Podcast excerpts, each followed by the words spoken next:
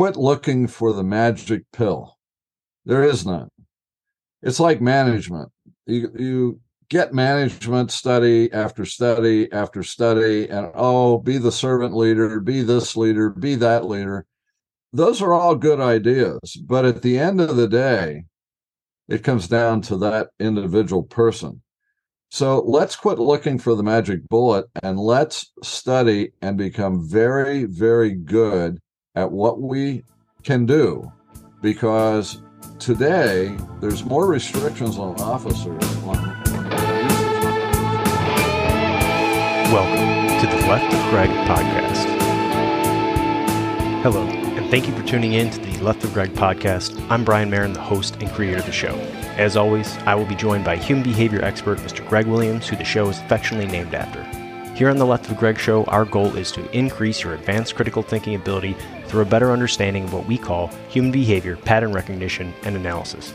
If you'd like to find out more about what that is, you can check the episode details. If you have any questions or would like us to cover a specific topic, please reach out to us at leftofgreg at gmail.com. Today we are joined by author, trainer, and former police officer Dr. John Peters. John is a highly experienced practitioner and expert witness with over 40 years of training and operational experience. We asked John to come on the show to not only talk about his experience in training, but also tell some stories about when he first met Greg back in the 1980s. During the episode, John talks about how policies and procedures have changed over his career, but that there are still things that are just as relevant today as they were when he started his career. Please don't forget to follow us on social media. You can find the links in the episode details. And if you enjoyed the podcast, please tell your friends about it. Thanks for tuning in, and we hope you enjoy the show. So we'll, we'll go ahead and just jump in and get started and welcome a very special guest today, uh, Dr. John Peters. We really appreciate you having on the show. Thanks so much for for deciding or, or agreeing to come on here and talk to us. You're quite welcome. Yeah. So Uh, it's important to note, Brian, uh, uh, that uh, every once in a while in in podcast world, you get a chance at your dream podcast uh, uh, guest, and because we couldn't get him, we reached out to John G. Peters Jr. to see if he was available. We might as well start there, John. Nothing's out of bounds today. So yeah, I'll, well after Greg's initial shot there, I'll I'll pass it to you, John, to kind of tell tell our listeners. Uh, a, a lot of them are in law enforcement or training world, especially. But but you know, tell tell us a little bit about you know your your past and and kind of why we have you on the show and what you do, and then we'll get into kind of how you know Greg. I'm I'm sure there's some some good ones in there that that our listeners would love to hear. Um, Well, background wise, uh, I have always been interested in law enforcement uh, since a fairly young age. And I think part of that came from my martial arts training, where one of my instructors was a police chief. And after high school, I went to work for the FBI in Washington as a clerical employee and uh, taught self defense through the FBI Recreation Association uh, there for uh, a period of time. And I became an active police officer in Pennsylvania, which is my native state. And I worked as a patrol officer and then a deputy sheriff and uh, finished my undergraduate degree while working full time and then went on to graduate school. And after uh, my initial uh, graduate school uh, experiences, uh, I went with the uh, police department in a suburb of Boston, where I was uh, staff executive, which was the uh, civilian equivalent of a deputy chief. I ran the administrative bureau, directed planning and research, and wrote policies and procedures. And from there, went with a research firm in Cambridge, Massachusetts, made up of mostly Harvard, MIT PhDs, and got a real taste for research and on a research assignment uh, to the west, uh, going to California, it re- I got to see how well California police officers were trained. And on my way back, I'll never forget it. I was on a TWA airline and I was flying over Kansas. I got the idea of starting a training business, which I did, and it was a Defensive Tactics Institute. And in that company, we did handcuff training, we did flashlight training, unarmed self defense training, baton training, what have you.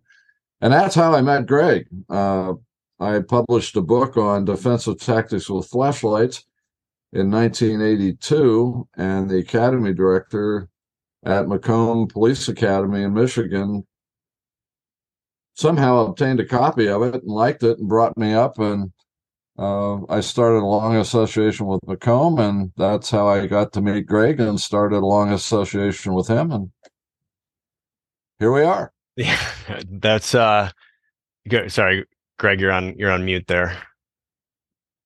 For the first time in a long time, I have a different uh, situation here. Uh, so you, you can explain that later. I'll blink fast. The John uh, Peters uh, books. Uh, listen, everybody knows Nowicki, and everybody has had uh, you know uh, books on tactics.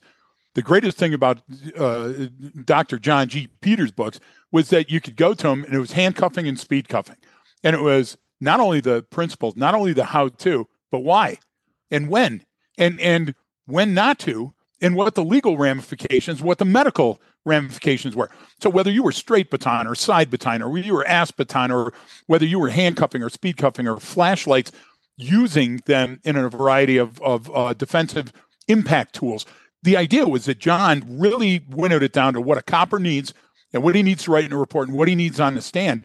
And John, I, I would argue that even with Koga and all the other stuff that was out there in the market, the Bruce Siddle side of house, your stuff was the beginning of how to write a, a book that's going to last a, a, challenge for coppers. I truly believe that. Back then, Brian, I, I, know the Macomb reached out to John and said, "We don't believe any of this. Come show us." But and John, that's pretty fair, right? That's a fair yeah, assessment. That's, uh, that's what I was told. In fact, we went out in the parking lot outside the uh, in-service academy building, and John Bruins, uh, the late John Bruins, who was the academy director there, said, I don't believe this stuff. I'll use the word stuff. And uh, he said, Show me. So put a couple people in the car and drag them out of the car. And he goes, Wow, that really works. I said, Yeah, it does work. And uh, then I just kept coming back. But I think one of the things I worked futures for three years and I really learned at during those three years what worked and what didn't work. I mean, you know, who cares where the keyholes, which way they're facing? Nobody cared when you're rolling around on the ground. You just wanted to get cuffs on. Yeah. Um, right. There's no demerits if you get the keyholes facing the wrong way on the street. But what you do get is to go do this another day. So I took kind of a pragmatic approach, I think, to things, and uh, your kind words about the books uh, really underscore what the focus of it was to put the tools that officers were using on an everyday basis really in plain English and let them understand there are nuances and there's ramifications to everything and there's also good stuff. So that's uh, that's really the focus of our training uh, for all those years. And and you know I, what I what I see and I'm I'm sure you both have have seen it is you know you get you know especially in law enforcement or military or whoever any type of when you got a group of folks who might do a lot of different martial arts or fighting, boxing, whatever it is, and then they want to take that and go, all right, we can use some of this stuff you know in our in our job right? There's certain things but there's no direct translation. That's not how it works because you know the the opponent isn't you're the only one that has to follow rules right? It's when you it's why when you watch even those ufc fighters and stuff they're both playing by a set of rules the same set of rules. Well that's very different than a police officer interacting with some someone or or, or fighting with someone or someone resisting arrest.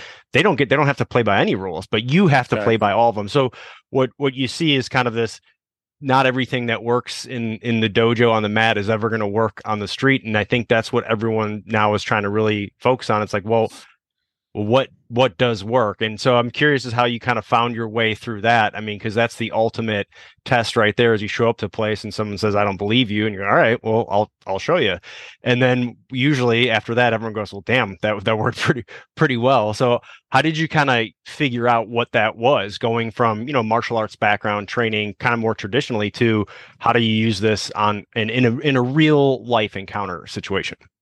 That's a really good question brian. And I think what helped was, as I said, my uh, jujitsu instructor was a police chief, and he was a retired military. Uh, he taught combatives in the army, and he was a very no nonsense guy. If it didn't work, he didn't use it, and he kind of instilled that into us that look, you can have all. He called it the flowing robes. You can have the flowing robe boys go all over the gym, but he said, you know, what killed the flowing robe boys was a handgun. So he said, we're not looking at it from that perspective. We're looking at it in close hand to hand combat. What works, what doesn't. And we had to modify some of what Harry taught us because Harry was coming from the military. And uh, like Colonel Rex Applegate, wrote the book Kill or Get Killed, I mean, that was sort of Harry's mentality. So we refined some of this stuff in the field. Uh, and and I still remember one time I like swept a guy and he hit the sidewalk like a pile of bones. And within a nanosecond, he was back on his feet and punched me right in the mouth. Well, experience will teach you some things. And I got taught that day that that probably wasn't going to work anymore. So you, you refine some of that. But I think a major influence in my background was when I uh, was fortunate enough to uh, study under Tak Kubota, who invented the Kubotan.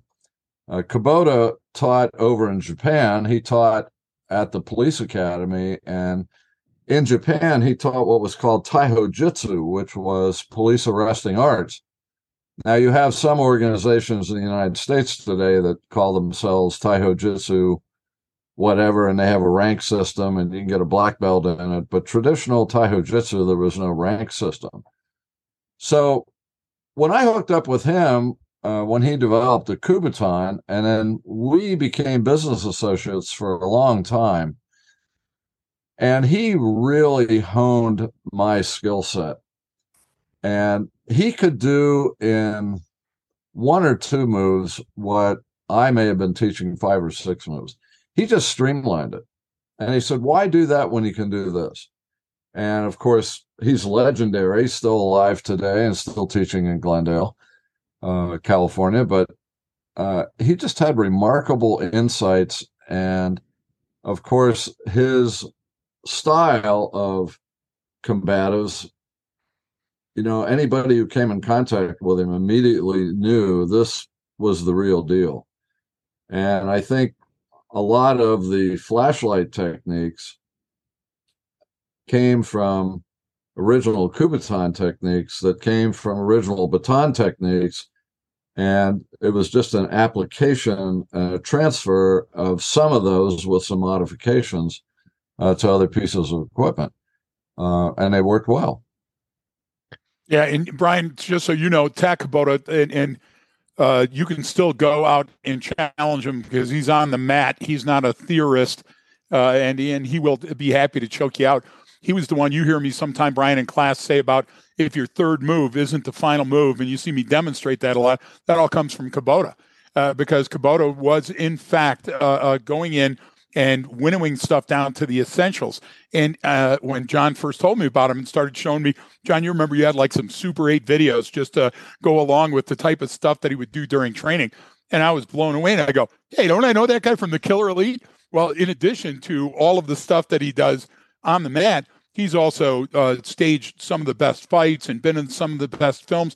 But he's always been the most humble guy. And his Yawara stick Kubotan uh, tie-in was perfect during that time for police work because the early days of police work were take the Kel-Lite, which was a, a, an aluminum tube with a headlight from a car on it, and just whack uh, whack them all your way out of every situation. And you had to live through that too, John. You saw those, you know, early days where more was more rather than you know any uh, duty to intervene or you know using less uh, uh, uh energy to get your mission uh, right. accomplished. I think before Graham versus Connor uh, came about, it was uh, a little bit of the Wild West. Um, you mentioned the Kel-Lite that was developed by Don Keller when he was a deputy sheriff at LA County Sheriff's Department. And Don and I have become very good friends over the years. In fact, Keller predicted uh, in the early 1980s that heavy duty flashlights would soon become dinosaurs and many flashlights would take over. And what's interesting in talking with Don, I went to him and said, Why don't you make a small flashlight that looks like a Kubotan? So if you look at the mini mag light, the barrel and length of the of the light is the same as a Kubotan. And then Tony Maglica, who founded Mag Instrument, he came up with the idea let's just reduce the mag light and put that head on it in a very smaller version. And that was the start of the mag light which made it very or not the start of the mag light but start of the mini mag light. And we all know where that went and all the variations today from a number of companies. But the techniques that applied to the Kubotan also applied to the mini mag light and it exactly. just made it so easy to use. Well, and even for searching, I, I mean, Brian, I, I'm, I apologize for keep cutting in, but Brian, you got to understand what it was like being around John Peters. So here we are in the age of crack cocaine, uh, causing people to kill for an eight ball jacket on the street. It was just a different time. And and so John comes in and says, "Why are you searching with your hands when you can search with this this flashlight and this Kubotan?" And so as you ran it over the outer outward garments, it would click or make a noise, and you knew there was something in the pocket. Those things weren't being taught anywhere. Uh, uh I remember John coming into Macomb, and uh, everybody had a different holster because it's a regional training institute. And uh, John wearing a one piece yellow jumpsuit, uh, so there would be no mistake about who was teaching the class that day. Went from line the first student in line all the way to the 35th and remember there's some that were basic training some were 10 or 12 year vets and some were supervisors. And he went up and he grabbed the holsters he didn't like and he ripped them off and handed the holster with the gun back to the back to the person that was in the training. And and I I sat there, my chin hit the floor, and I said, I'm going to follow this guy because clearly he knows what he's talking about. Because John, you remember that there were no security holsters. Uh, there were there were swivel holsters and and pancake and the the reveal where you press the button and the holster opened like a clamshell, Brian, to hand you your gun. yeah. Tell him, tell him. You know that that's amazing to me. Yeah, and and it was really interesting. We had a firearm hand, uh, firearm disarming and handgun retention program, and we did almost exclusively instructor level programs. So we trained people to go back to their agencies and conduct training. So what we taught them had to be right because not only was the person in front of you relying on the information to be accurate, but then the people back home were relying on the guy who we just trained to have it right. So it's kind of like going down a big pyramid and suddenly you know we may have trained 10,000 people but they went out and trained a couple hundred thousand people. So what greg just said i remember uh, speaking at the texas texas narcotic officers association about that very thing. Take your kubotan or your mini flashlight rub it over the pocket rub it over the ankles stick it in the pocket, lift it up. If you have a mini light, put it in, light it up. And the response we got from that a year later, many people said, You saved me from getting stabbed with a reverse hypodermic needle because that was the game back then. They'd reverse hypodermic needles, stick them in their pocket, knowing the cop would just thrust his hand in there and get stabbed, and who knows what would be transferred at that point. So uh, we had stories from people around the country, literally. They'd send us letters. One guy in Wyoming said, You know, I hated your drill and in handgun retention class. He said, I, I just was so out of shape when I went through that class. But he said, I got in a bar fight a couple weeks ago, and I remember you saying, just hold on, ha- you know, pull it up, pull it up, hang on, don't give up. And he said, I saved my life basically based on that right. technique and what we instilled in people. And uh, I don't care who you are, money can't buy that. Right. Uh, and it just works. And and that's what we're we're still out there teaching today and we're still out doing things to help people survive this horrific cultural demise Uh, around the, not only the U.S. but the globe and how they're attacking law enforcement today. So you know you're you're you, you kind of brought up a, a, number of a number of issues there and a number of things that I see, and like Greg even brought it up with the whole, you know, the the holster example of you ripping off the holster. It's like okay, well, you got to know what's going to look like in in realistic um, situations. So then, what do we do as humans, right? We all right, well, well, let's engineer something better. Let's get the better light. Let's get the better holster. Let's get this better which is all necessary and i see it as kind of a comment that you're, you're, you're going to do that you're in a profession of people that care about what they do and are going to put some time and effort into it and think always think of hey there might be maybe there's a better way to do this but we often fall back on you know there's a better tool or a better fighting system or a better weapon or a better holster you know what is this thing and and so you know i'm i'm kind of what what I'm interested, especially with you and Greg on the call, but but you know with, with, you outside experience. I mean, our listeners are always used to hearing me and Greg, so that's why we we bring other people on oh, the yeah. show, right? Um, but the idea is, you know, what what over over that time that you've seen, because things progress, tactics get better, gear gets better, weapons get better, technology gets better. But what are the things that like still you see that aren't getting better or maybe now need to be addressed that didn't need to be addressed 20 30 years ago. Is there is there is there a change in that? Because you can see that over time with the j- different generations of of people kind of coming up and who you're training. You know what are those things that have that have changed or what are the things that are still relevant? Well there's a number of things. I, I think the thing that has changed the most are criminal prosecutions of law enforcement officers. Uh, you know 20 30 years ago you heard maybe one or two of those incidents in a couple years you know a cop would go rogue and go rob a bank. I mean there were things like that or maybe he would take a woman who broke down along the road and take her off in a dark area and and have his way with her and you know people would get prosecuted over that. But today i think the uh, vulnerability of the just regular patrol officer on the street to be criminal pros- criminally prosecuted is extremely high. Having said that, I think it's incumbent upon all officers to quit looking for the magic pill. There is none. It's like management.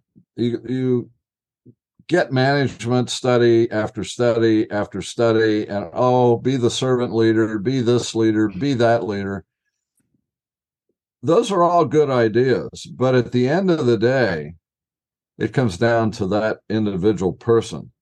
So let's quit looking for the magic bullet and let's study and become very, very good at what we can do. Because today there's more restrictions on officers on, on their uses of force and what they mm-hmm. can do. But I'm finding over the years that training has been diluted in many, many places. Uh, we're hiring officers today that aren't always looking for a career. Some are just looking for a job. And if they don't like it, they'll move on to something else. Uh, where when I got in the business and when Greg got in the business, we were there because we wanted to serve the community and, and really Absolutely. make a difference. And as advertising oriented as that sounds, that's really what we were doing. Right. And you had to perform. And one of the things that I, I think today is people are looking for the easy way. Oh, give me the taser. You know, I can use a taser. guy gives me a finger, bang, I shot him. Wait a minute. What happened to your personal physical skills? Yeah.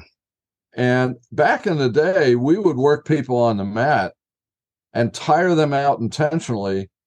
And we found that when they were so tired, they'd get back up and they had to rely on technique because their strength was pretty much, you know, weakened at that point.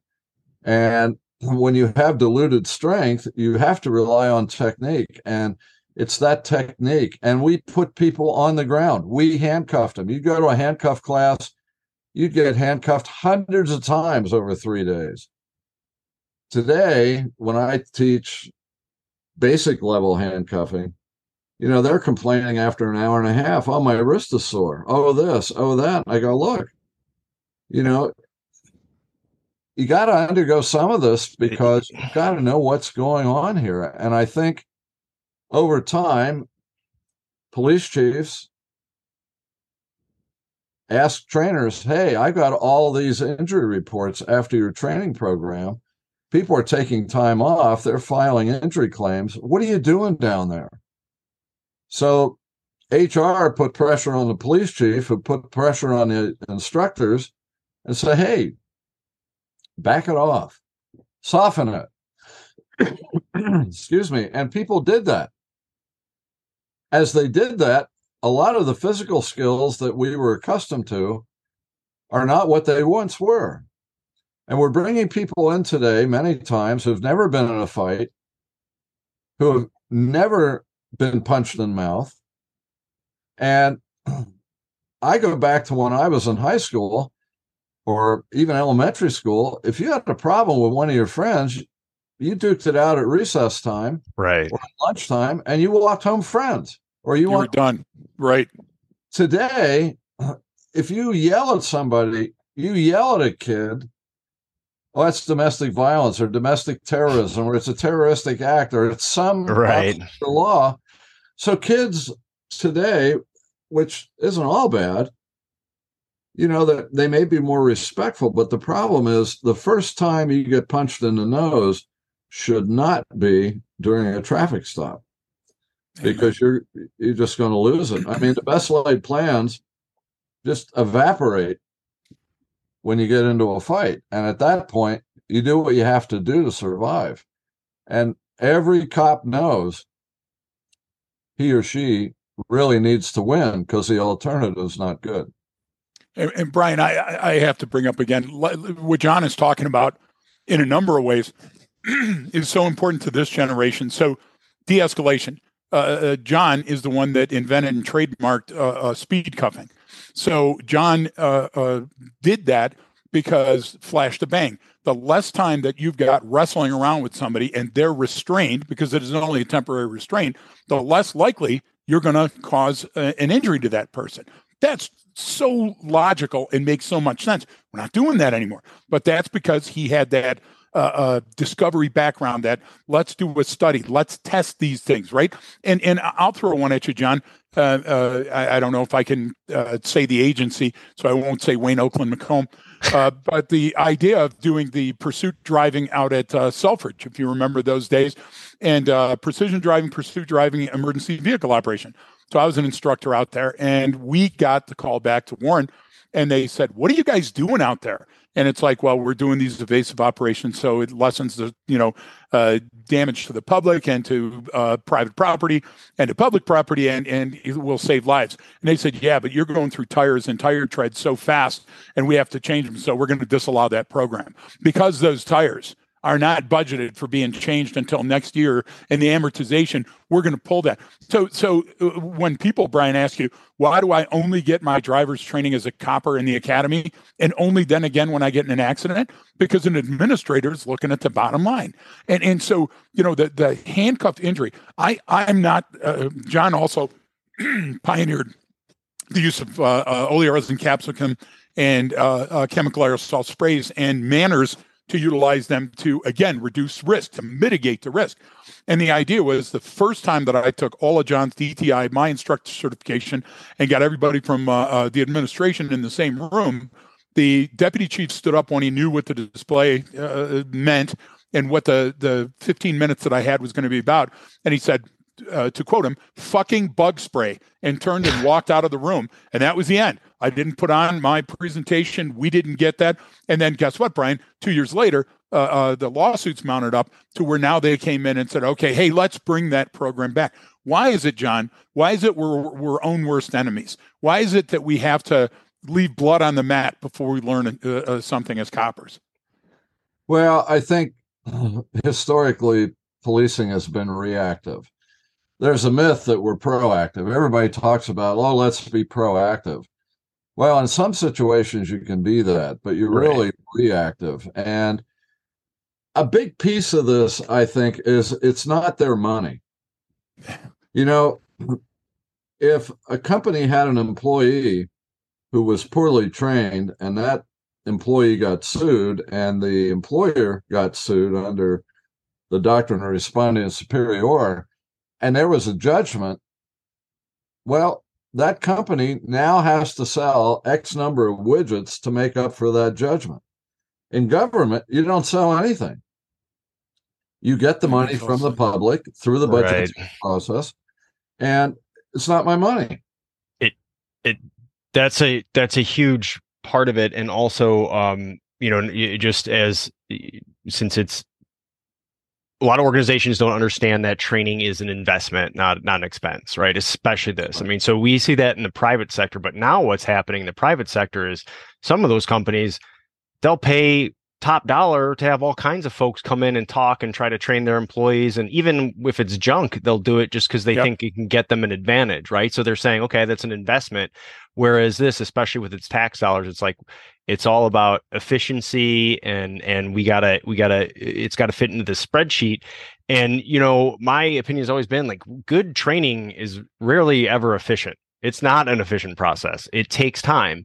And especially when you get a group of individuals, meaning we got these three things we're going to learn today. Well, maybe I suck at the first one, but I'm good at the next two. But you're really good at the first one, but you suck at those two. Like it's just there. There's there's different uh, uh, skill levels involved in all this, but everyone boils it down to it. I was uh, actually on a government program too, which will remain remain nameless. But but as one of the instructors, and everything came down to hours, time. It was like, well, no, you will spend this many hours on this skill set. It's like, well, that that doesn't work. Like it, that this group only needs 30 minutes. They don't need an hour and a half on that. But that group over there, they need three hours. It's not going to, we're not going to be done in 30 minutes. But if it doesn't fit within that mold, then it becomes, you know, people don't want to do it. You get that lazy. It's like, hey, just, just check the box, hit what they're doing. And then you don't see the effect of that until you're in that situation. And it's too late. I mean, then it's, it's, it's, you're absolutely too late. If you didn't invest up front, you're not going to become that you know superman or superwoman in that moment. You're you're you're just not. And so i, I is that has always sort of uh, uh, bothered me and what i look at it as is and maybe you can speak to this over your career um, as it, it's become so procedural that yes we're hitting every single line item in there but is there actually knowledge and skill transfer in that in that skill set that they learned? Or did we just check that box? Because it's so mandated and so procedural on how we do these things that it becomes just a mm. checklist. But you know when you're walking up to a situation you can't just say oh in this situation i use option a subset b. It's like no no no. It, it can be it, it's more complex than that. I don't know if you if you see that as well. Yeah i i call it the checklist syndrome. Right where it's just a check mark on box. And you go to a lot of institutions today, and they have developed a program that's really kind of become a CAN program because they keep using it year after year after year. And the focus is on the check mark in the box, where the focus should be on is the person competent? Competency mm-hmm. is something that isn't really being measured very well, mm-hmm. even though some places say, oh, we give them a test. Well, how do you know if they passed? Well, I looked at them. Well, no, that's not good enough. Give me a quantitative number. How did that person pass? And I'm involved in a lesson plan study right now where we're looking at hundreds of lesson plans in public safety from all over the United States. And surprisingly, over 90% of them have no competency measurement. It's just, here's the information. So we may have information transfer. Mm-hmm. And I say we may because some people still may not get it. Yep. But if it's a skill based set and you have to have skill, how are we testing to know that the person is competent on the other yeah. And that's what's lacking in a lot of these situations. We do it in firearms. And as Greg said, we do it in driving. But do we do it in other areas as well? Uh, for example, I went through two master instructor schools with Taser. Two. I've never drawn a Taser from the holster in either one of them. Because the focus was on can you shoot and hit the aluminum foil? Well, now wait a minute. We have to get it out. And there's been about 21 or 22 weapon confusion cases in oh yeah North America. And I'm convinced it all goes back to training. Yep. And if the training were what the training should be, you would draw that weapon from your holster while wearing your duty rig. I was fortunate enough to be one of the experts in one of the lawsuits against Johannes Mehserle out in California. Uh, I wasn't involved in a criminal, this was a civil matter. But I remember talking to the academy instructor, and I said, if I went through your academy from day one, how many times would I draw a handgun until I graduated? And he told me, probably if you did everything we told you to do, about 5,000 times. I said, What about a taser? He said, Maybe once. So again, I think trainers and administrators need to take a step back and say, okay, it looks good on paper, but so did the F 111. Will yeah. this fly? Yeah. And right. If it flies, how do we measure that it's effective? Now, today, there's a big emphasis on de escalation. I, I, think that's great. I think it's the wrong word, but it's in the lexicon of law enforcement. So I think, you know, we're stuck with it. Yeah, we can talk, we can try to de escalate, but we have to take it to the level where maybe my hitting the guy with a baton or even shooting him with a handgun is a form of de escalation. Right. It, and I don't see it going the, out that far. Pe- people no. look at it as this is the de-escalation tactic, and it's like, no, no, no, that's a that's an outcome. And so, if the outcome is to de-escalate the situation as a whole, not just this person or thing, it's what what do yes. we do? So, like you said, in some of those cases, you know, there was a recent one, and I know he was cleared where woman was pointing gun, firing at all the people in the intersection, then pointing at herself and pointing at people.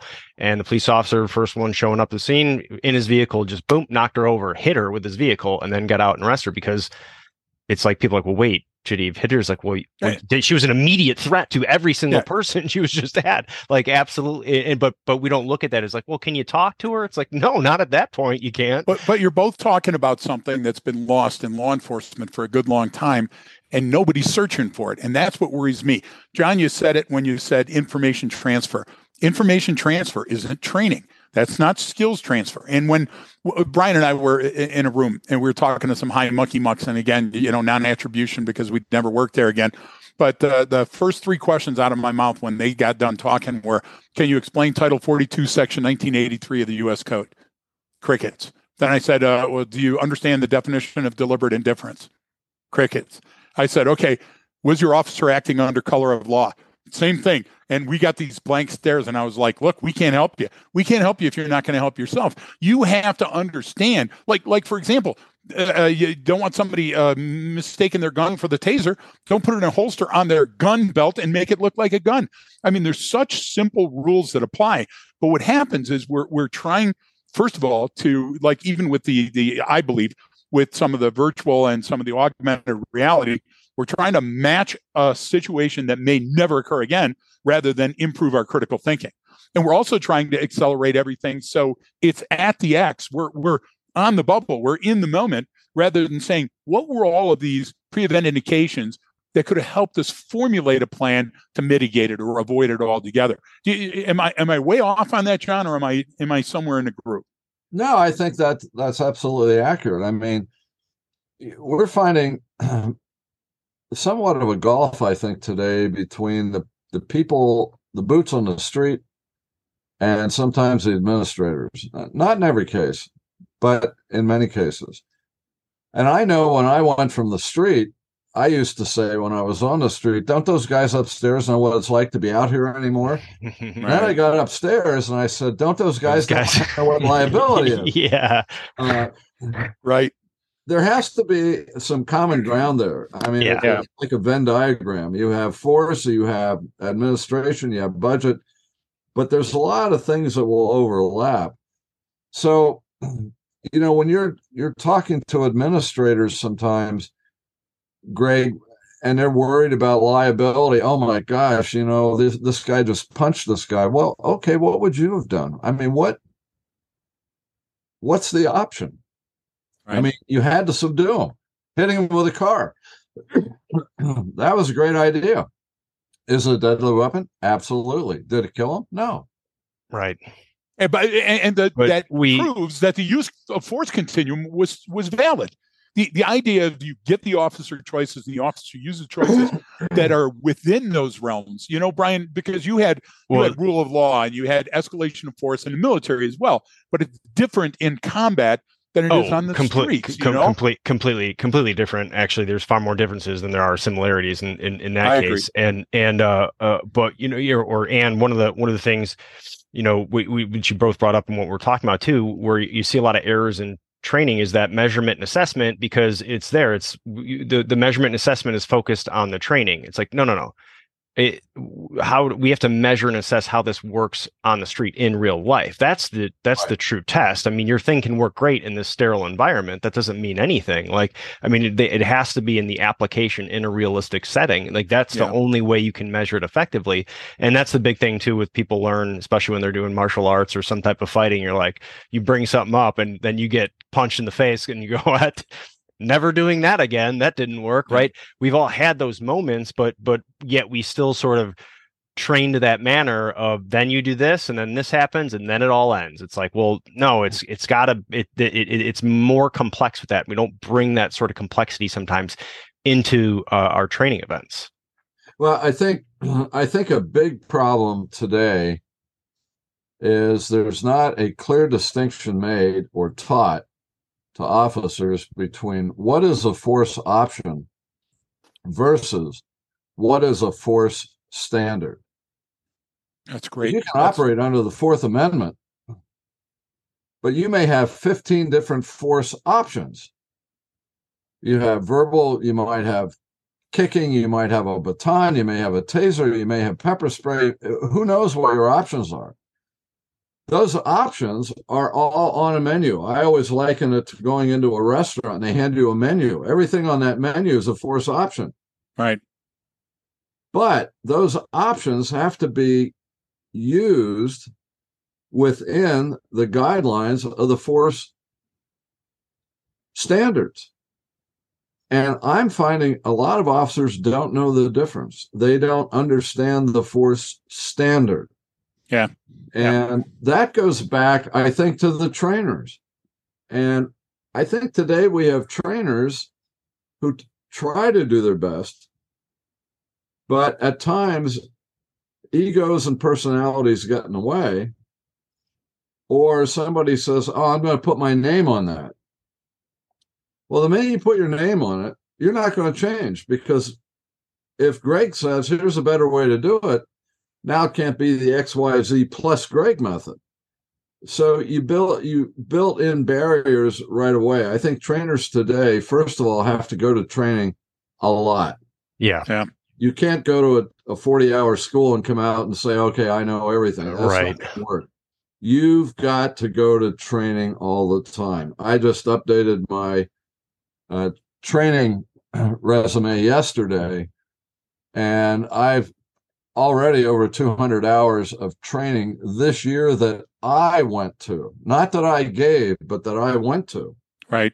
You've got to stay current in the field. And the field today is not just thump and bump. If you're teaching defensive tactics, you've got to know what the legal side of this is too. You've got to know what some of the legal outcomes are. And just going over a case you know, telling your students very quickly, well, you know, here's Armstrong v. Pinehurst, and it only applies to the taser. No, you need to go back and read the case. It applies to all defensive tactics. It doesn't exactly. apply just to a taser. But you've got to edu- get educated before you can educate the other people that you're training. And I think there's a knowledge transfer that's not existing today. If Greg's at the academy and he's going to get, you know, sent out to patrol or promoted to detective and and I'm coming in to take his place. He leaves on Friday. I come in Monday. Well, what should have happened he's leaving on Friday, but I should have come in two months ago to train with him to understand what he's doing, what he's saying, to get that transfer because I may come in Monday morning and say something totally different based on something I was told that's inaccurate. So I think it's incumbent upon all trainers today to stay up in the in that field, whatever your field is, and know the good, know the bad, and know the ugly. Yeah, and yeah. learn more on the ugly than you will on the good. And the scar tissue is what makes you stronger, and that's where resilience truly comes from. John, I'm I'm with you on this, and this is my and, and here again, I, I'm I'm going to piss off the industry. But this is what my problem is with AI when it comes to shoot, don't shoot, and the FAT system and some of the other things. Okay. What you've done is you've taken a computer that can augment and support and uh, uh, make training better from a human trainer to a human officer on the street. And what you've done is you relegated it. It's going to determine what the standard is and what the decision points are and everything else. And the problem with that is that's not how reality works. All those branches, all those uh, uh, taste, smells, sight, sounds, all those idiosyncratic things that occur as you're pulling up or as you're walking up or as you're hearing the call from dispatch, those matter. And when we say those matter and we testify in court that they matter and we write them in our report, but then we go into the trainer and guess what's well, guess what's absent? We got a folding chair that says cover and concealment. And and we don't uh, equate the radio call and we don't have the human emotion uh, uh, content. And when we do, they say it's more important than having a legless vet in there spraying blood and having your weapon have recoil than it is making it hard but solvable and saying what are you thinking right now? As an fto john i would i would say that you took a knee more and said what are you thinking right now? Tell me about the process that you're thinking than you did boot a door and ram a car or am i way off again? Yeah i think that's absolutely right. I think we're not training people and we're not educating them and and there's a difference between education and training. It's very very different. Right I think the educational piece we're lacking many times. You know, as you said, what were you thinking? We're talking critical thinking here. We're yes. trying to get behind behind the wall and ask the officer, "Hey, what what was going through your mind at this point?" Because what you did, I wouldn't have picked in a thousand years. Exactly. But if that officer can explain it and justify it, why not? On the other hand, if you say to somebody, What made you do that? Well, I don't know what else to do. What? Yeah. Did you think about this, this, and this? No. And again, we can take a lot of these labeled shortcomings and we can take it right back to you've got this many hours to teach somebody and make them proficient. Right. And exactly. Here's the problem we still have states in this country where you can be a sworn police officer for up to a year before you go to the academy.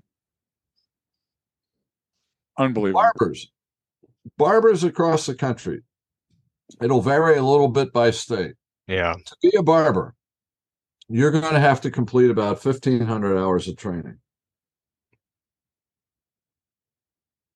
The listener right now, ask yourself how many hours of training in my state am I required to do to graduate from the academy? 450, 600? I bet it's not 1500. Right. So we want to pretend that we're this really highly skilled, well educated profession when we're really not.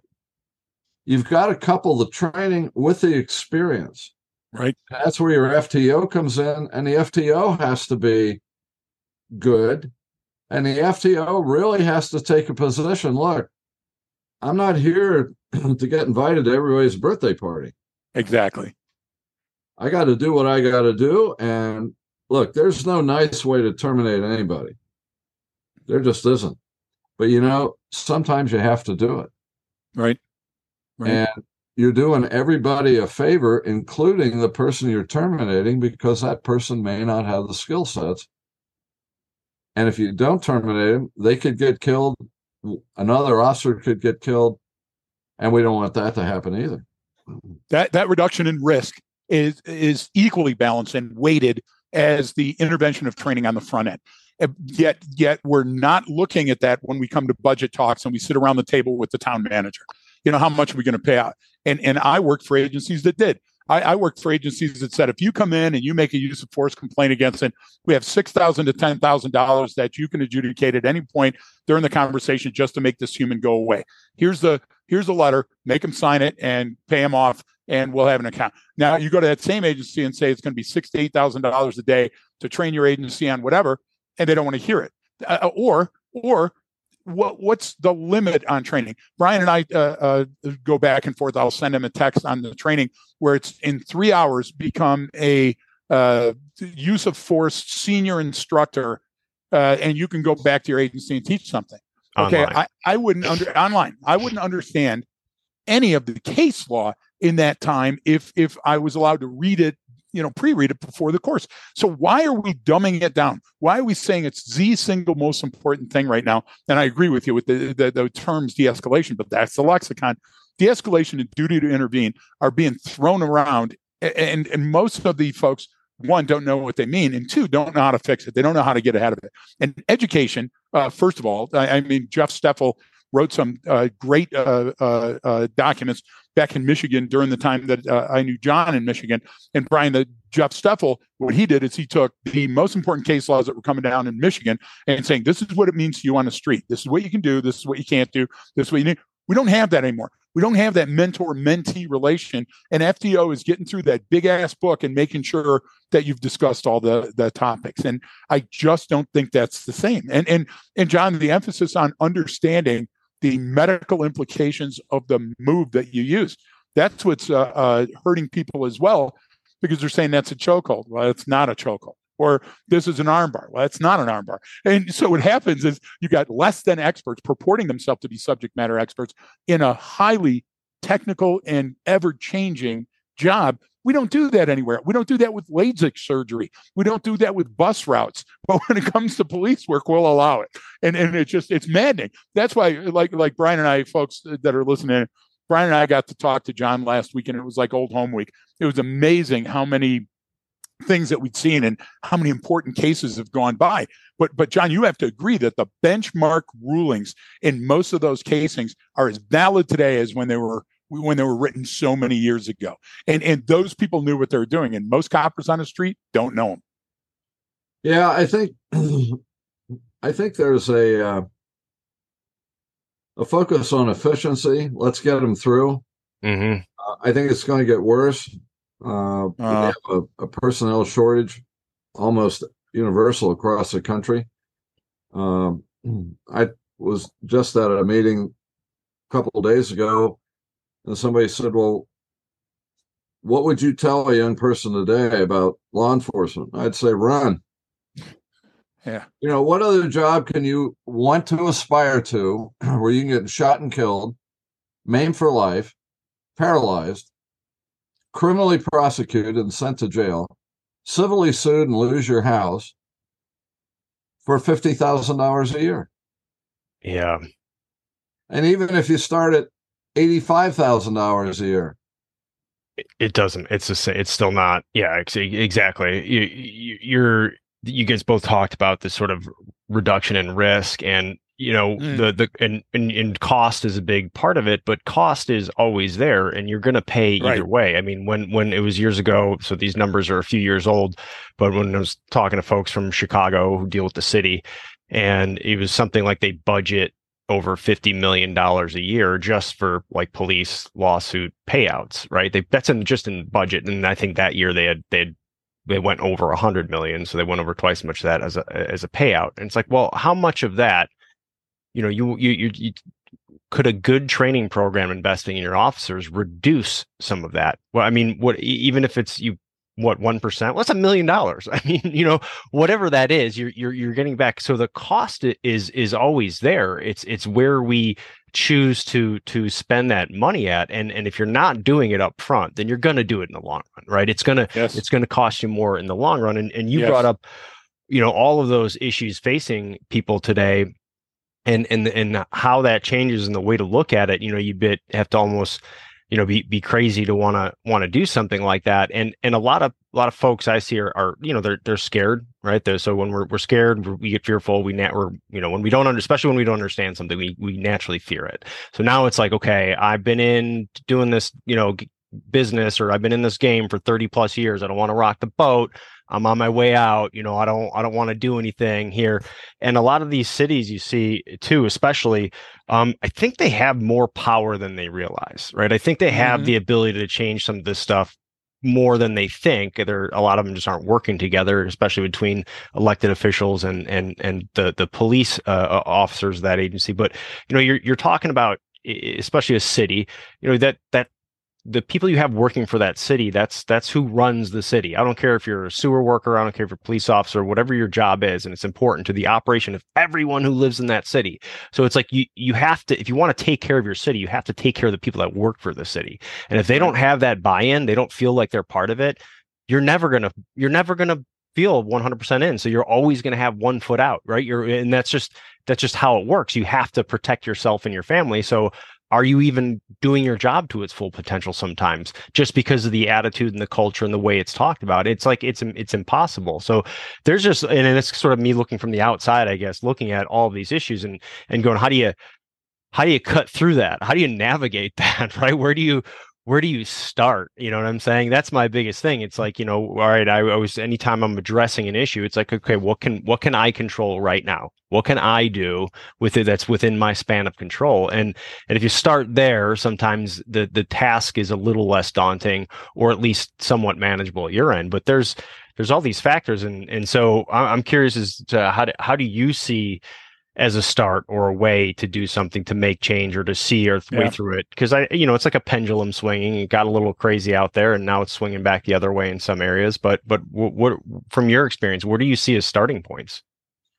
I think the starting point has to be developing a culture within the organization that goes from top to bottom where you make training and education exciting and you want people to do that. You know, we've all trainers are excited about whatever they're teaching. But how many times have we walked into a classroom and the guys who have 20 years in the job sitting in the back row hold up their newspaper and basically challenge you to make me put down my newspaper? Well, I can't change a knucklehead. I just can't do it. But hopefully, I can educate that person and create an atmosphere where people are going, "Hey, man, this is great stuff. Let's go do this," and and get them at least interested in it because they're going to be the same people who will be first in line to complain yeah. about something. Amen. Well, they didn't teach us that. No, they offered that class. You sat in the back with your newspaper held up, didn't pay attention. I think that's a good start, and and I take everything back to organizational culture, and it goes to the leader if the leader's not interested in developing people with critical thinking skills, if the leader's not interested in developing a culture where he holds people accountable, if the leader's not interested in creating that culture where education and training really take precedence, that's one thing the military is good at doing training, training, training. You get that as almost part of your DNA by the time you get out of boot camp and they take every moment to somewhere do some type of training. It's the expectation. But in law enforcement, it's oh, I don't want to go do that. Oh, mm-hmm. that'll be boring. Oh, that'll be. T- oh, how come he's the trainer? How come he went to? Tra- Who cares how he went to training? If the guy has information or the lady has information to share, listen and try to use it training is out there, training is given, but a lot of times people just blow it off and they blow it off because the culture of the organization doesn't make it important.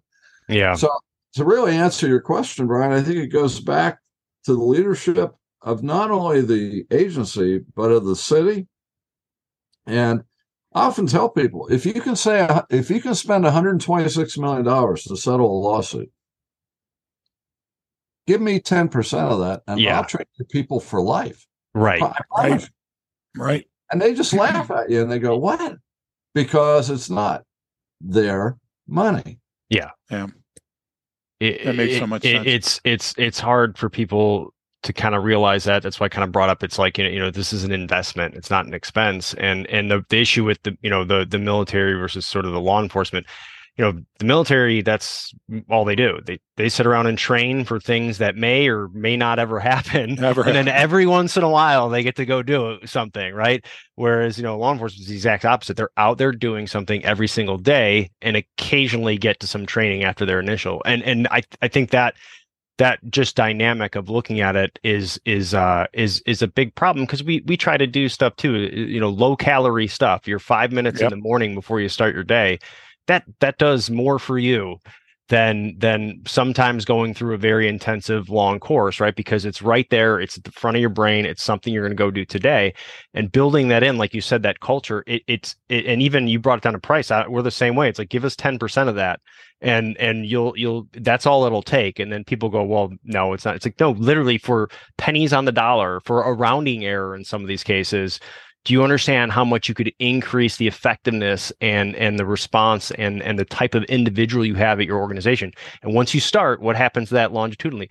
Over time that person now they Right. are taken care of. Now they want to stick around. Now you're not recruiting new people. You're hiring from within. You're promoting from within. Now you're getting i mean that's what people those small investments just to change a trajectory a little bit. Well the beauty of changing trajectory is over time is where you really make it make back that investment. And and it's it's it's Right. always hard for people to see that yeah, but you also build trust. I mean, you're Yeah. building trust not only within your agency and your personnel and with management, but you're building trust with the judges and the court system and the prisons and the community, and that's hugely important. You, you, you, you put a price on that. You know, Well, you're right. And I think to add to that, you need evidence based training, evidence based Yes. practices.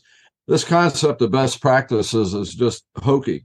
yeah Uh, best practice means that what you were doing was wrong, and now this is the best practice. yeah problem with the best practice is tomorrow there may be a better practice.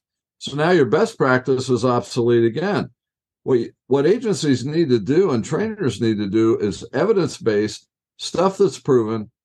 You know, the, the British said it best a few years ago. They said the Americans adopt a product and then they test it.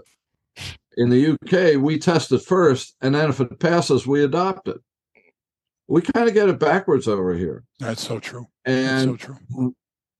all of us have at one time or another drank the Kool-Aid hmm later found out it was bad Kool-Aid. Yep.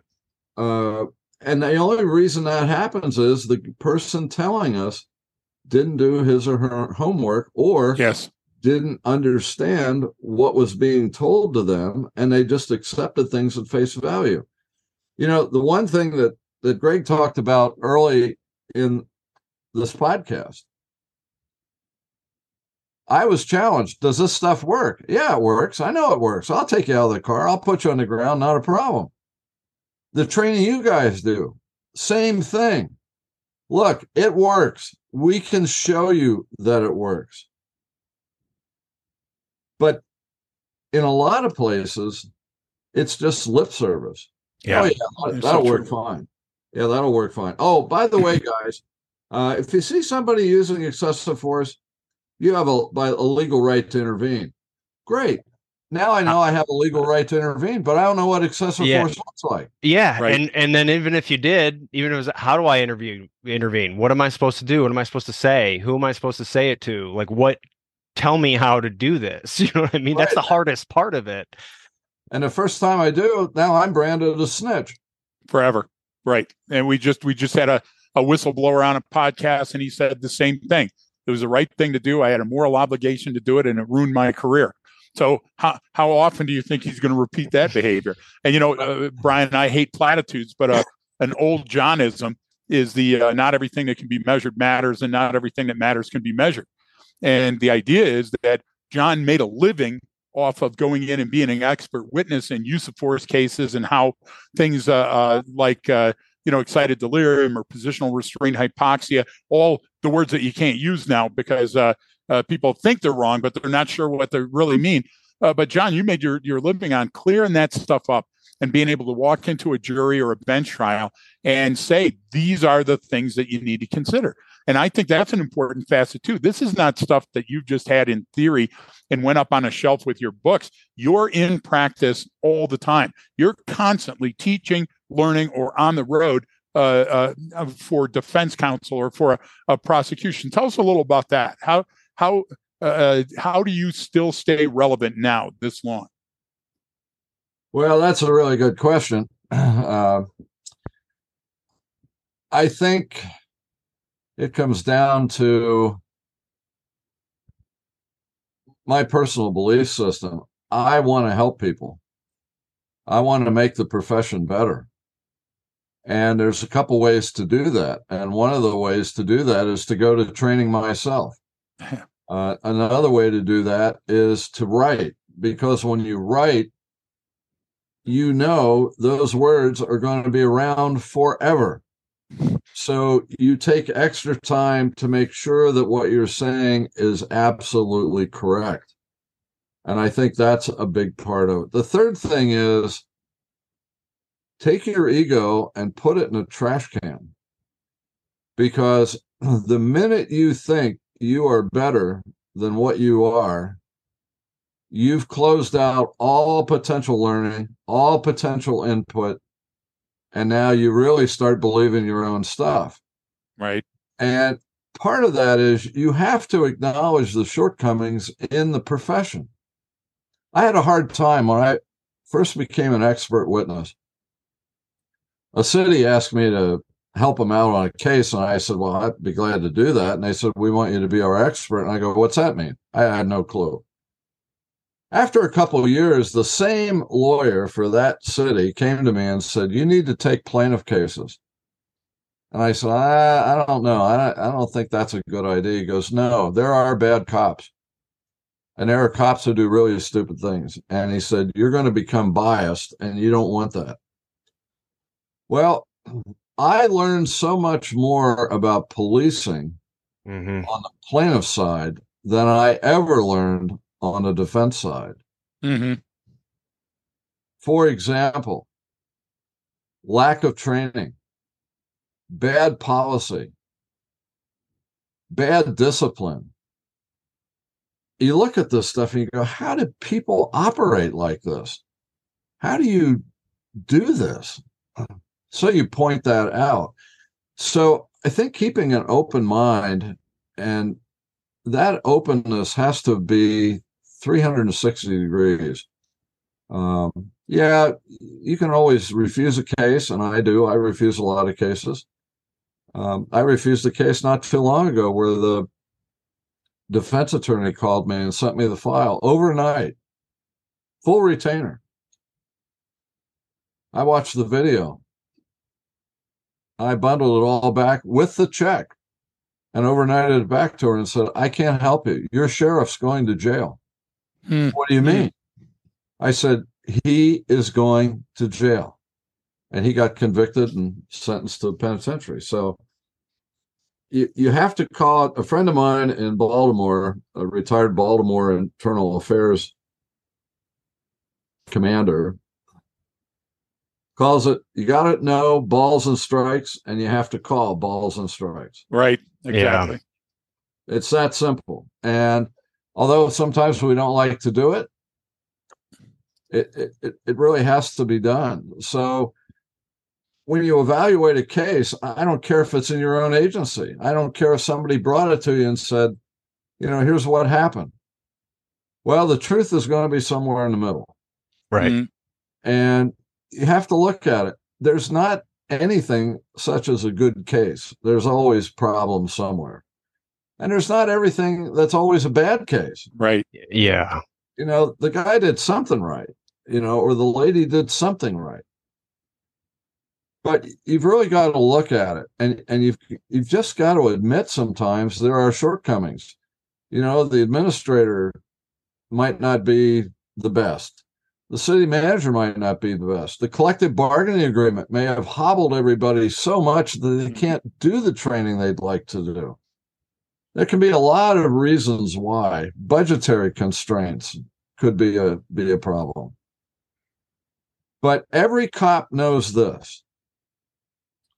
If you took your son or daughter into an emergency department and the doctor who looked after your son or daughter, and let's say had to form, perform a procedure, and your child died or was severely injured, and you filed a lawsuit and you learned through discovery that the doctor had not yet been to medical school, Yeah. What would you have done? no oh my one gosh. Yeah. no one would even question suing that doctor. How could a hospital bring in somebody? But the doctor said, Look, I'm scheduled to go to the medical school in three months. There's no difference there than the officer who's outperforming sworn duties Yeah. who says, Oh, but I'm going to the academy in three months. Paul Harvey did a broadcast. I was fortunate enough to be on that broadcast. And one of the things that highlighted in that broadcast is that police officers have one half the power of God. They have the power to take a life. The most important half of that equation, they don't get. And I think when we frame things like that, again, we go back to that culture. Administrators have to know they're managing quite an array of people, backgrounds, personalities, and cultures. And you want to have the best trained people. You want to have the best thinkers out there. You want to have people who can think on their feet. You don't want to have an airline pilot on a vertical descent looking at his partner going, What are we doing now? Right. No, you want somebody to pull that thing up and get going, save the lives. And, Yeah. and I think that's the emphasis today. And we're quick to buy into things. Uh, oh, there's Yes. a study that said this. Yeah. Okay, well, have you read the study? Did you pull the study? Right. Actually read it? Uh, So true. We, we just had a an expert witness symposium in Las Vegas a couple weeks ago. And that was a point that was made by one or more of the speakers. Just because somebody said it, just because it appeared in a, a magazine for Mhm. police, doesn't mean it's accurate, doesn't mean it's viable. And even if it is, it may not be viable where you live Right. I remember I was a cop on the East Coast. First time I ever taught in Vegas. It was in the fall of the year. I'll never forget it. I had the academy staff and I said, look, here's a technique that, you know, if you stop a guy and you're out in the road, and I put the guy up against the car. And they said, Oh, we can't do that here. And I looked at him and I go, You don't have cars? and the academy guy goes, uh, you don't know what it's like out here at 118 degrees in the summertime. All right. if we brushed against the metal of a trunk or left for a quarter panel, that guy would scream, jump Yep. up, and we'd have another set of problems. And I thought to myself, that's interesting.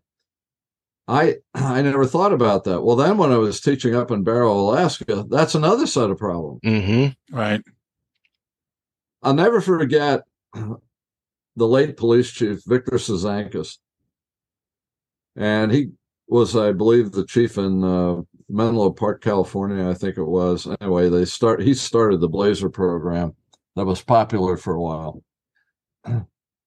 And I interviewed him when he was chief in Connecticut. And I said, Why would you leave California to come to Connecticut? He said, Well, you can't be a national consultant if you only worked on one coast. And I never So forgot. simple. So simple. Vegas, that Vegas experience taught me that too. Every place is different. So you've got to have the wherewithal in your people and your agency to recognize that what worked in Washington, D.C. may not work in Butte, Montana. And, and Brian, if you'll in, indulge me one more uh, John story. And, and John, I know I'm pretty forgettable, but I've got a hundred at least more waiting in the wings for future episodes. But Brian, one of the things that John found in Barrow, Alaska, and other parts in Alaska, is some of the handcuffing methodologies wouldn't work because above the guardrail there was another four or five feet of snow. And so when you had somebody and you were trying to handcuff them and they had their back up against that wall and they were only facing you, how could I safely apply the first handcuff? Because we all know that that's where the danger starts right there. It's the most dangerous point is that application and spin that person around safely and get them handcuffed in that small area. And John worked that and worked that and worked that and got a viable option for it. And it's still being taught today, John. So when when I look at that maneuver, every time I see somebody do that, I think of you being uh, fronted, you know, sniper up in uh, Barrow going, yeah, copper, what are you doing this? And you thinking your way through that and say, how about this? That's magic to me. I'll never forget that. Well, we actually refined that uh, Jerry Hamilton was an instructor, a defensive tactics instructor for the Idaho State Police, and he had asked that question also. And he said, We have snowbanks that are 30, 40 feet high on the side of the road in upstate Idaho. So you take that and you couple it, and then you say to yourself, okay, what about the guy who just backs up against the wall and says, come get me? Right. Now, this is way before Taser but you had to come up with something. So you had to think a little bit outside the box, but you also had to field test it before you really announced it to people because you had to make sure it worked. Right. Uh, you know, I go to, like I said, I go to quite a bit of training and I know you guys do too. And, and sometimes I sit in the back and go, are you kidding me? Yeah. really? Yeah. Not all training is good training, right? Yeah. Now, and there's a concept that that I want the listener to really take with them today. And that is practice does not make perfect. Right. And somebody out there is probably thinking, what are you talking about? Well, it's simple. If you practice it wrong, you're just good at doing it wrong. Perfect practice makes perfect. So it's incumbent upon all of us to always practice and do it the best of our capabilities because someday we're going to be called upon to use it and we're not going to have time to think about it. We're just right. going to act. And I can't tell you how many times I've heard people say, "Oh, practice makes perfect." And I if I can, I usually go over and say that that's not true. Yeah, and and you brought brought it up earlier in the episode too. We're talking about because I know you know when you're talking about anything physical and hand on and and you know whether it's handcuffing or defensive tactics or anything like that, right? There's there's there's some safety precautions and things you have to do there, but you also have to sort of. Uh, it, I want to fail when I'm doing when I'm in training, right? If I do something wrong, I learn so fast. You know, you're like, okay, I'm never doing that again because I learned it. I got a little pain and I got a little understanding, and now I'll I'll actually never make that mistake. So even right. if it's just, you know, what what what not to do, you can really get that in and focus on that in training versus you know what set up to I want to teach you everything, and then good job, you got it right on your practical application. It's like, okay, well, keep going then. Do it till till they get it wrong, and then make them think. I mean, th- those little things in training, it, it, it, it, what you just brought up is perfect. It's it's like, did they did they do it or did they do it right or did they just do it? I mean, because well, you make an excellent point, Brian, and I think to add to that, another part of that Venn diagram, if you will, is not every technique works all the time. Right. But we have a, a mindset that if we learn something, it'll work on anybody. Exactly. I was at the Las Vegas Police Academy again back in the early 80s, and they had a retired pro football player on the on the uh, patrol function. And he told me one day, he said, Your wrist lock won't work on me. And I said, Well, should. He goes, No, you won't be able to bend my wrist. So he gave me his wrist. I couldn't bend it. He said, You'll only bend it if I let you. And then he stood on a metal chair and held his arm out straight. And he said, Go ahead, do a couple pull ups. so I grabbed his arm. It didn't even move. Oh, jeez. and I did three pull ups on his arm. He goes, I'll let you do it during the training, but just so you know, wow, if we were on the street, none of this would work on me. His wrists were so big, so yeah. thick, so strong. and I, I took him aside later. I said, I, I learned an important lesson here today, and I appreciate your graciousness.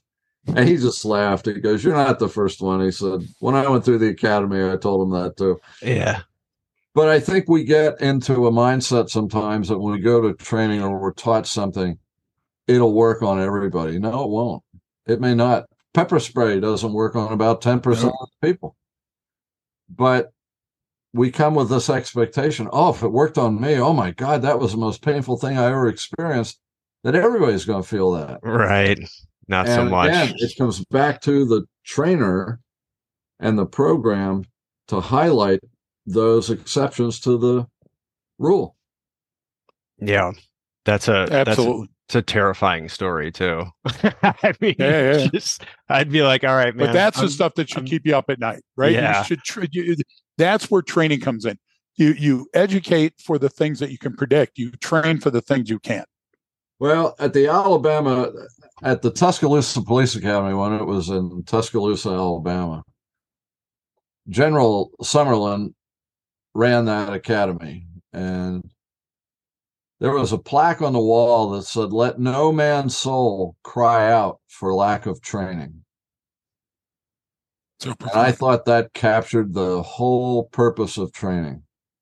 And General Summerlin, I believe, was a one star in the Alabama National Guard. He was a retired captain from the Alabama State Patrol. And he ran the academy at Tuscaloosa at the uh, university.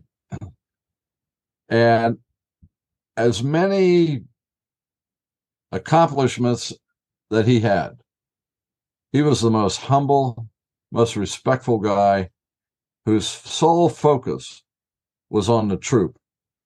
We got to make sure the troop comes home at night. We got to make sure we train the troops appropriately, and we got to make sure they know what they're doing.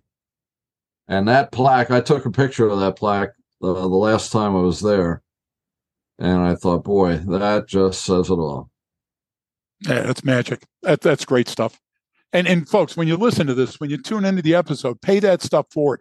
Get your yellow pad out, re-listen to the episode, write those gems down, and get out there and do something about it. Don't just vacillate. If you're not going to have forward motion, neutral gets you nowhere. You got to move on this information.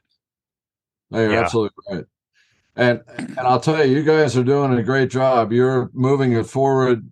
You're some of the most creative people in this industry. And I know Greg we go back probably 40 years. Yes, sir. And uh, you're still out there. Brian came from the military. He's as eager and as creative as they come. You guys have a great team, a great organization. And the fact that you're taking time from your overly busy schedules to do this podcast uh, says a lot about both of you being dedicated to this field to help people. And uh, all anybody can do is thank you, along with myself. That means so much. Uh, yeah, I, I really appreciate that. Um, new new favorite favorite guest now for me, Greg, because they yeah. actually came on the show and thanked us. Um, that was pretty cool. Everyone That's else is original. Just, normally, normally I'd say you're, you're, welcome for my time, but you know, well, well just we, a throwback to that forty some years ago, uh, uh, John. Uh, Brian uh, John uh, trained some of my earliest black belts at the dojo in Grosse Pointe. And John, you'll be happy to know that uh, Brian Williams and Lynn Williams, it's their anniversary today while we're doing this. And uh, all of those black belts, Dale Kelly and Donnie DeSandre, Craig, Craig Baldry, Shelly, all of them wanted to make sure that I thanked you for that early work and that you were the only one that put me up on my tiptoes. I was your dummy, if you remember. So you oh, were the uke, I was the tori the entire time. I remember, but just so you think that no good deed goes unpunished. Uh, I was sitting on the mat at the Albuquerque Police Training Center, and we brought Kubota in to do a special segment on the mini mag. And he brought me out, not you. He brought me out, put me in the center, and said, Fold your arms. under you. Don't let me get your arms. So I knew what he was going to do. I knew he was going to grab my wrist. So I hid my wrist so he couldn't get him. he took that mini mag, hit me right in the center of the top of my head. My arms came out and I reached up to grab the mini mag and he grabbed that wrist and the rest. Uh, you couldn't hear me scream for the applause and the laughter. oh my gosh! So there is uh, there is a payback. Trust That's me. poetic justice, my friend. Hilarious. Well, I uh we very much appreciate not only what you're doing, but especially for for coming on the show and and and talking about you know some of the things that you've seen, and and I, am sure we'll get some great feedback from this episode, and, oh, yeah. and maybe if there's something specific down the road, we can we can hop on and dive into. I think that would be fun conversation. Um, but we we we really do appreciate you coming on here, John. And I'll give Greg Greg, I'll, I'll let you say something and give the last words to to John. I think. Yeah, yeah, I, I, think that's a good idea. So, folks, uh, uh, every once in a while, you get to meet your heroes and you get to see them in real life and follow them around and watch their career. And I've always been honored to to know and follow John G. Peters Jr. and all of his great work. Brian will have a bunch of the links in the episode details. You got to look him up, folks. Look him up. Listen to what he's saying, and and tabula rasa. Start over. Get a clean sheet of paper and start over. Brian, that's what I would say. Well, to wrap this up, to all the listeners out there, we're just trying to keep you alive and make your job better. And having the knowledge in our head doesn't do any good unless we share it. And these two guys are sharing it. They've given you a pathway to learn. They've given you a pathway that you may have never thought you'd experience in your career. I grew up in a little farm town of 800. I never dreamed in my wildest dreams that what I did would take me around the globe, training officers in a number of countries. But I want you all to remember something. You have the power within you to keep on the educational bus to keep on the training bus. And you're doing it because if you heard what I just said, you're listening to this podcast. You're interested in your career. More importantly, you're interested in these professionals and what they're doing. Never get off the educational bus. Always do everything to the best of your ability. And most importantly, stay in touch with guys like this because uh-huh they will not lead you wrong. And we all have to stay up on things, otherwise, we become stagnant. I thank everybody for your time. Thank you for what you do out there. Thank you for protecting the communities that you protect and serve. And most importantly, stay in touch with these folks because they're not going to give you bad advice. Thank you. I, I appreciate that, John. I'm gonna I'll, I'll leave that as uh, as any remarks. Uh, as uh, I really very much appreciate that. So thank you. Thanks to our listeners out there, and don't forget that training changes behavior. That's all for today, folks. But if you'd like even more content, you can head over to our Patreon page. The link can be found in the episode details. Don't forget to subscribe to the podcast, follow us on social media, and please tell your friends about the show. Thanks for tuning in, and thank you for your support.